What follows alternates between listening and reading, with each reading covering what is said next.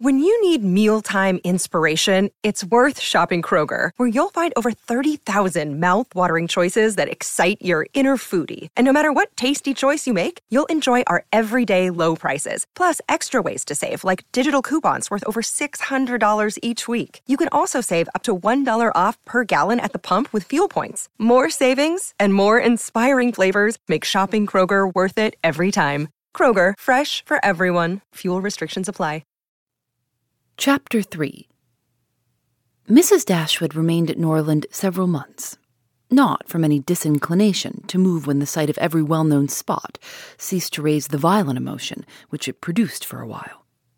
For when her spirits began to revive, and her mind became capable of some other exertion than that of heightening its affliction by melancholy remembrances, she was impatient to be gone, and indefatigable in her inquiries for a suitable dwelling in the neighborhood of Norland. For to remove far from that beloved spot was impossible. But she could hear of no situation that at once answered her notions of comfort and ease, and suited the prudence of her eldest daughter, whose steadier judgment rejected several houses as too large for their income, which her mother would have approved. Mrs. Dashwood had been informed by her husband of the solemn promise on the part of his son in their favor, which gave comfort to his last earthly reflections. She doubted the sincerity of this assurance no more than he had doubted it himself, and she thought of it for her daughter's sake with satisfaction, though, as for herself, she was persuaded that a much smaller provision than seven thousand would support her in affluence. For their brother's sake, too, for the sake of his own heart, she rejoiced. And she reproached herself for being unjust to his merit before, in believing him incapable of generosity. His attentive behavior to herself and his sisters convinced her that their welfare was dear to him, and for a long time she firmly relied on the liberality of his intentions. The contempt which she had, very early in their acquaintance, felt for her daughter in law was very much increased by the farther knowledge of her character, which half a year's residence in her family afforded, and perhaps in spite of every consideration of politeness or maternal affection on the side of the former, the two ladies might have found it impossible to have lived together so long, had not a particular circumstance occurred to give still greater eligibility, according to the opinions of Mrs. Dashwood, to her daughter's continuance at Norland. This circumstance was a growing attachment between her eldest girl and the brother of Mrs. John Dashwood, a gentlemanlike and pleasing young man who was introduced to their acquaintance soon after his sister's establishment at Norland, and who had since spent the greatest part of his time there. Some mothers might have encouraged the intimacy from motives of interest. For Edward Ferrars was the eldest son of a man who had died very rich, and some might have repressed it from motives of prudence, for, except a trifling sum, the whole of his fortune depended on the will of his mother. But Mrs. Dashwood was alike uninfluenced by either consideration. It was enough for her that he appeared to be amiable, that he loved her daughter, and that Elinor returned to the partiality. It was contrary to every doctrine of hers that difference of fortune should keep any couple asunder who were attracted by resemblance of disposition, and that Elinor's merit should not be acknowledged by every one who knew her was to her comprehension impossible. Edward Ferrars was not recommended to their good opinion by any peculiar graces of person or address. He was not handsome, and his manners required intimacy to make them pleasing. He was too diffident to do justice to himself. But when his natural shyness was overcome, his behavior gave every indication of an open, affectionate heart. His understanding was good, and his education had given it solid improvement. But he was neither fitted by abilities nor disposition to answer the wishes of his mother and sister who longed to see him distinguished as they hardly knew what. They wanted him to make a fine figure in the world in some manner or other. His mother wished to interest him in political concerns, to get him into Parliament, or to see him connected with some of the great men of the day. Mrs. John Dashwood wished it likewise. But in the meanwhile, till one of these superior blessings could be attained, it would have quieted her ambition to see him driving a barouche. Edward had no turn for great men or barouches. All his wishes centered in domestic comfort and the quiet of private life. Fortunately, he had a younger brother who was more promising. Edward had been staying several weeks in the house before he engaged much of Mrs. Dashwood's attention, for she was at that time in such affliction as rendered her careless of surrounding objects. She saw only that he was quiet and unobtrusive, and she liked him for it. He did not disturb the wretchedness of her mind by ill timed conversation. She was first called to observe and approve him farther by a reflection which Elinor chanced one day to make on the difference between him and his sister. It was a contrast which recommended him most forcibly to her mother. It is enough, said she, to say that he is unlike Fanny is enough. It implies everything amiable. I love him already. I think you will like him, said Elinor, when you know more of him. Like him, replied her mother with a smile. I feel no sentiment or approbation inferior to love. You may esteem him. I have never yet known what it is to separate esteem and love. Mrs. Dashwood now took pains to get acquainted with him. Her manners were attaching and soon banished his reserve. She speedily comprehended all his merits. The persuasion of his regard for Elinor perhaps assisted her penetration, but she really felt assured of his worth. And even that quietness of manner, which militated against all her established ideas of what a young man's address ought to be, was no longer uninteresting when she knew his heart to be warm and his temper affectionate. No sooner did she perceive any symptom of love in his behavior to Elinor than she considered their serious attachment as certain, and looked forward to their marriage as rapidly approaching. In a few months, my dear Marianne, said she, Elinor will, in all probability, be settled for life.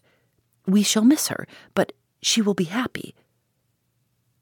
Oh, mamma, how shall we do without her? My love, it will be scarcely a separation. We shall live within a few miles of each other, and shall meet every day of our lives. You will gain a brother, a real, affectionate brother. I have the highest opinion in the world of Edward's heart. But you look grave, Marianne. Do you disapprove your sister's choice? Perhaps, said Marianne. I may consider it with some surprise. Edward is very amiable, and I love him tenderly.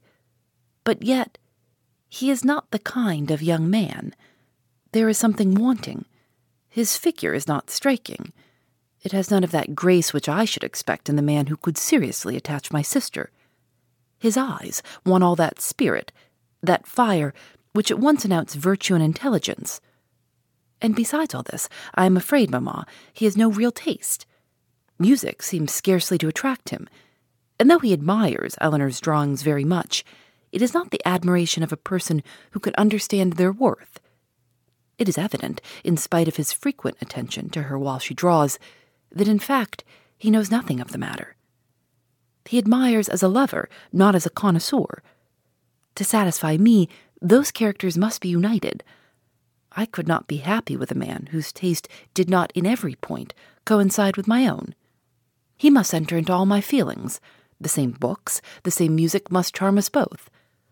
Oh, mamma, how spiritless, how tame was Edward's manner in reading to us last night.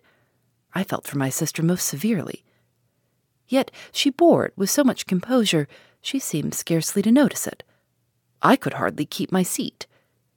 To hear those beautiful lines, which have frequently almost driven me wild, pronounced with such impenetrable calmness, such dreadful indifference. He would certainly have done more justice to simple and elegant prose. I thought so at the time. But you would give him Cowper, Nay, mamma, if he is not to be animated by Cowper. But we must allow for difference of taste. Elinor has not my feelings, and therefore she may overlook it and be happy with him. But it would have broke my heart, had I loved him, to hear him read with so little sensibility. Mamma, the more I know of the world, the more I am convinced that I shall never see a man whom I can really love. I require so much. He must have all of Edward's virtues, and his person and manners must ornament his goodness with every possible charm. Remember, my love, that you are not seventeen. It is yet too early in life to despair of such a happiness. Why should you be less fortunate than your mother? In one circumstance only, my Marianne, may your destiny be different from hers. Chapter 4 What a pity it is, Elinor, said Marianne, that Edward should have no taste for drawing. No taste for drawing, replied Elinor. Why should you think so? He does not draw himself, indeed, but he has great pleasure in seeing the performances of other people, and I assure you he is by no means deficient in natural taste, though he has not had opportunities of improving it. Had he ever been in the way of learning, I think he would have drawn very well. He distrusts his own judgment in such matters so much that he is always unwilling to give his opinion on any picture. But he has an innate propriety and simplicity of taste which in general direct him perfectly right. Marianne was afraid of offending, and said no more on the subject. But the kind of approbation which Elinor described as excited in him by the drawings of other people was very far from that rapturous delight which, in her opinion, could alone be called taste. Yet, though smiling within herself at the mistake, she honored her sister for that blind partiality to Edward which produced it. I hope, Marianne, continued Elinor, you do not consider him as deficient in general taste. Indeed, I think I may say that you cannot, for your behavior to him is perfectly cordial, and if that were your opinion, I am sure you could never be civil to him. Marianne hardly knew what to say. She would not wound the feelings of her sister on any account, and yet to say what she did not believe was impossible. At length she replied, do not be offended, Elinor, if my praise of him is not in everything equal to your sense of his merits. I have not had so many opportunities of estimating the minuter propensities of his mind, his inclination and tastes, as you have. But I have the highest opinion in the world of his goodness and sense. I think him everything that is worthy and amiable. I am sure, replied Elinor, with a smile, that his dearest friends could not be dissatisfied with such commendation as that. I do not perceive how you could express yourself more warmly. Marianne was rejoiced to find her sister so easily pleased. Of his sense and his goodness, continued Elinor, no one can, I think, be in doubt who has seen him often enough to engage him in unreserved conversation. The excellence of his understanding and his principles can be concealed only by that shyness which too often keeps him silent. You know enough of him to do justice to his solid worth.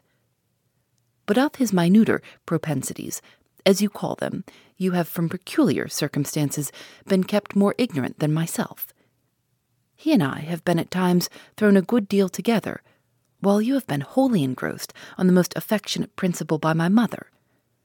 I have seen a great deal of him, have studied his sentiments and heard his opinion on subjects of literature and taste, and upon the whole, I venture to pronounce that his mind is well informed, enjoyment of books exceedingly great, his imagination lively, his observation just and correct, and his taste delicate and pure. His abilities in every respect improve as much upon acquaintance as his manners in person. At first sight, his address is certainly not striking and his person can hardly be called handsome, till the expression of his eyes, which are uncommonly good, and the general sweetness of his countenance is perceived. At present, I know him so well that I think him really handsome, or at least almost so. What say you, Marianne? I shall very soon think him handsome, Elinor, if I do not now. When you tell me to love him as a brother, I shall no more see imperfection in his face than I now do in his heart. Elinor started at this declaration, and was sorry for the warmth she had betrayed in speaking of him. She felt that Edward stood very high in her opinion. She believed the regard to be mutual. But she required greater certainty of it to make Marianne's conviction of their attachment agreeable to her. She knew that what Marianne and her mother conjectured one moment, they believed the next, that with them, to wish was to hope, and to hope was to expect. She tried to explain the real state of the case to her sister. I do not attempt to deny, said she, that I think very highly of him, that I greatly esteem, that I like him. Marianne here burst forth with indignation. Esteem him, like him, cold hearted Elinor, oh, worse than cold hearted, ashamed of being otherwise. Use those words again, and I will leave the room this moment. Elinor could not help laughing. Excuse me, said she, and be assured that I meant no offense to you by speaking in so quiet a way of my own feelings. Believe them to be stronger than I have declared. Believe them, in short, to be such as his merit, and the suspicion, the hope of his affection for me may warrant without imprudence or folly. But farther than this you must not believe. I am by no means assured of his regard for me. There are moments when the extent of it seems doubtful. Until his sentiments are fully known, you cannot wonder at my wishing to avoid any encouragement of my own partiality by believing or calling it more than it is. In my heart, I feel little, scarcely any doubt of his preference. But there are other points to be considered besides his inclination. He is very far from being independent. What his mother really is, we cannot know. But from Fanny's occasional mention of her conduct and opinions, we have never been disposed to think her amiable and I am very much mistaken if Edward is not himself aware that there would be many difficulties in his way if he were to wish to marry a woman who had not either a great fortune or high rank. Marianne was astonished to find how much the imagination of her mother and herself had outstripped the truth. And you really are not engaged to him, said she. Yet it certainly soon will happen but two advantages will proceed from this delay. I shall not lose you so soon, and Edward will have greater opportunity of improving that natural taste for your favorite pursuit, which must be so indispensably necessary to your future felicity. Oh, if he should be so far stimulated by your genius as to learn to draw himself, how delightful it would be. Elinor had given her real opinion to her sister she could not consider her partiality for Edward in so prosperous a state as Marianne had believed it. There was, at times, a want of spirits about him, which, if it did not denote indifference, spoke of something almost as unpromising. A doubt of her regard, supposing him to feel it, need not give him more than inquietude. It would not be likely to produce that dejection of mind which frequently attended him. A more reasonable cause might be found in the dependent situation which forbade the indulgence of his affection. She knew that his mother neither behaved to him so as to make his home comfortable at present, nor to give him any assurance that he might form a home for himself, without strictly attending to her views for his aggrandizement. With such a knowledge as this, it was impossible for Elinor to feel easy on the subject. She was far from depending on that result of his preference of her, which her mother and her sister still considered as certain. Nay, the longer they were together, the more doubtful seemed the nature of his regard, and sometimes, for a few painful minutes, she believed it to be no more than friendship. But whatever might really be its limits, it was enough, when perceived by his sister, to make her uneasy and at the same time, which was still more common, to make her uncivil. She took the first opportunity of affronting her mother in law on the occasion, talking to her so expressively of her brother's great expectations, of Mrs. Ferrars's resolution that both her sons should marry well, and of the danger attending any young woman who attempted to draw him in, that Mrs. Dashwood could neither pretend to be unconscious nor endeavor to be calm.